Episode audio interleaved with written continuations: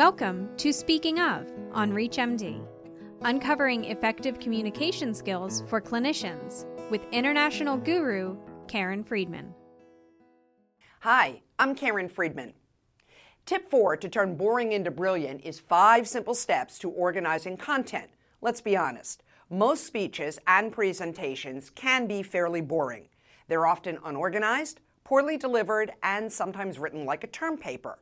Writing for the eye and speaking for the ear are different. If a speaker is really engaging, listeners will pay attention in 15 to 20 minute chunks before losing focus. Why do you think ReachMD talks are only 15 minutes, give or take?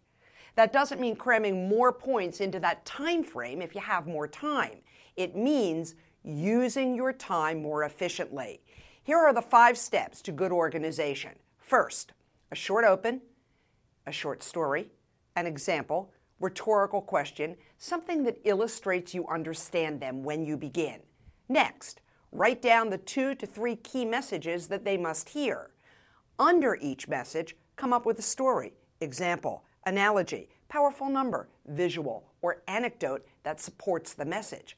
That's what people remember.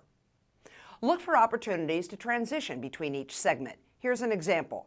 Now that we understand the problem, let's look at our action plan, or something as simple as moving on. And lastly, like the open, have a strong close. What is it that you want to leave your listener with? Until next time, I'm Karen Friedman. Thank you for listening to Speaking of.